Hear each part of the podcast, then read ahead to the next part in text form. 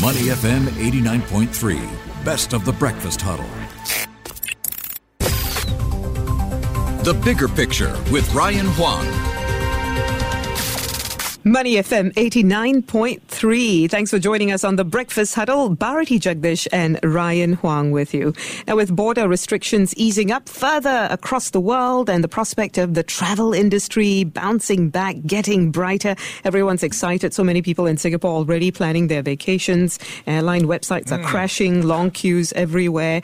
Uh, what are the funds that we can bet on, Ryan? Uh, that's right. So, if you are watching what's happening in the markets, you have noticed some of the airline stocks have really rebounded in the past few months. And one fund that's been betting on this recovery is the Aviation Recovery Fund, set up by Pangolin Investment Management. So far, year to date, it's up nearly 16%, outperforming the benchmark on Bloomberg, which rose 5% in the same period. But worth noting, the S&P 500 is up nearly 20%. To get the bigger picture, I've got Mohsin Aziz. He is the analyst at Pangolin Investment Management. Morning, Mohsin. How are you doing today? Doing good. Yourself? Hey, glad to have you on. I'm doing great as our motion. So let's talk about what's happening in aviation right now. Where are we in the recovery cycle, and what can we expect next year? Are we expecting your fund to do twice as good? Well, things are actually getting better now. As you can see, there's a great evidence that governments are keen to open up. Uh, you've seen it already in parts of Europe, America, but that bug has now come to Asia. Not only Singapore is taking the spearhead to in regards to reopening the market, you've also, you're also seeing a lot of other Asian countries around doing the same thing as well. So after, let's just say, a year and a half of stuttering recovery, we've gone through many phases where we wanted to get back to normal, but we held back. We've had the Delta resurgence, but now we're at the stage where enough vaccination, there's enough measures in control, and everybody's looking forward to really, really go for the uh, back to normal, so to speak. So I would say this is the stage where every, the floodgates of growth has been released. Wow, floodgates of growth. And like you pointed out, 16% year to date for your fund. Walk us through what's inside your fund right now. How is it split across the various sectors and geographically? How much are the actual airlines you know, making up this basket and how much is the ancillary services like maintenance, booking, catering, and so on? Glad you asked the question. I mean, uh, we are invested in the aviation sector and it covers the broad spectrum of aviation. So, uh, we do invest in airlines, but it just makes about one third of our portfolio right now. It's not it's not that big. The biggest component of our portfolio right now are actually online travel agencies.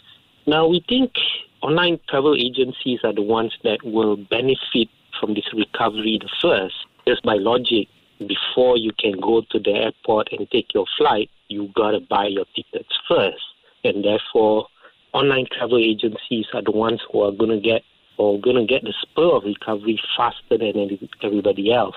So, with regards to uh, online travel agency, it makes up about 40 odd percent of our portfolio right now. And the remaining two, we diversify for risk management and also future growth potential. We've got exposures into aircraft component manufacturers as well as companies that rely on, let's just say, selling duty free goods at the airports in uh, we've seen a lot of evidence of revenge buying by people.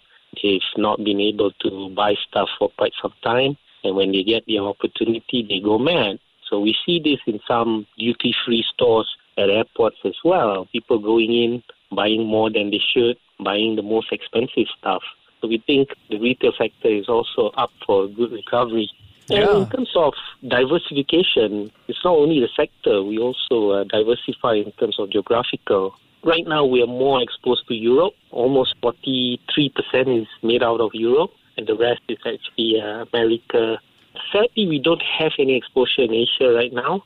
It's been a change of strategy. Earlier in the year, when we launched this fund, we were majority Asia owned because at that point of time, we saw Asia handling the pandemic far better than the rest of the world.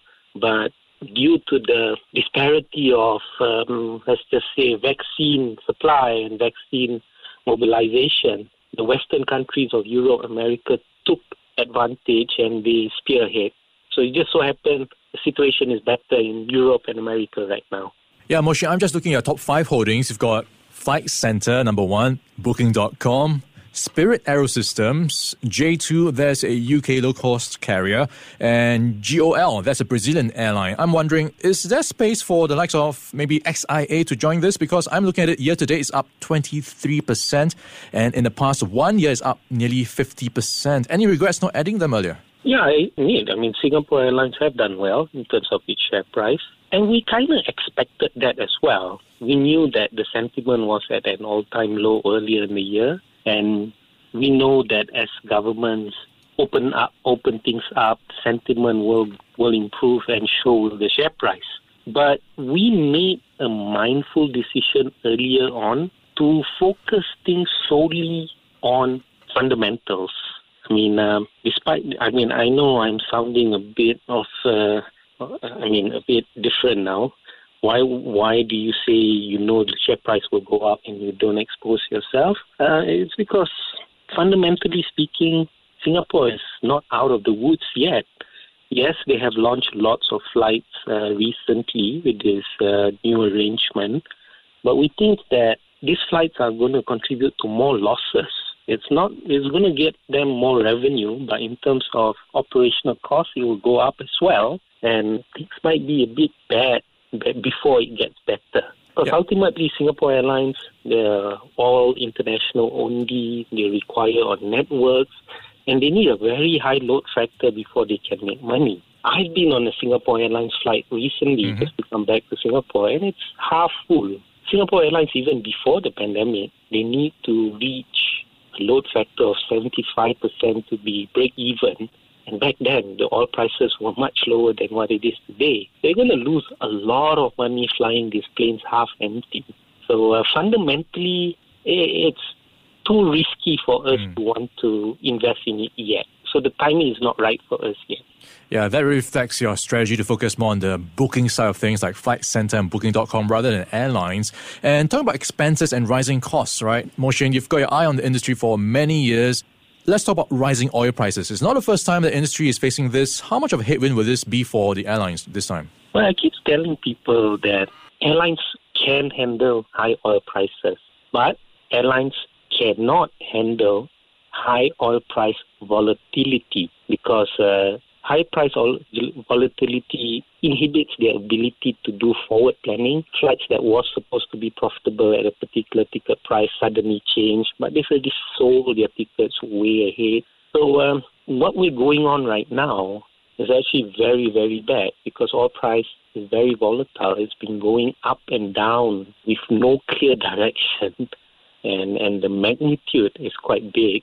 And we're in a situation right now where nobody, no airline is hedging because they simply don't know how much capacity they can mobilize in the next month, two months or three months. And when you're in that situation, you, you don't want to hedge.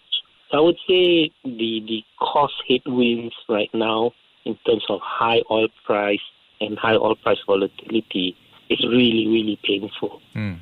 Yes. And that's why we only have one third exposure to airlines. And if you look into the composition of our airlines, they are all short haul, and most of them are low cost carrier.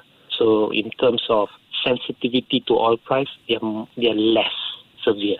Yeah, good point that airlines can handle rising oil prices, but not as much when it comes to the volatility of those prices. Now, we're chatting Moshin Aziz. He is the analyst at Pangolin Investment Management, talking about his aviation recovery fund. Moshin, thank you so much for your time this morning. My pleasure. Before acting on the information on Money FM, please consider if it's suitable for your own investment objectives, financial situation, and risk tolerance. To listen to more great interviews, download our podcasts at moneyfm893.sg or download our audio app. That's A W E D I O. Available on Google Play or the App Store.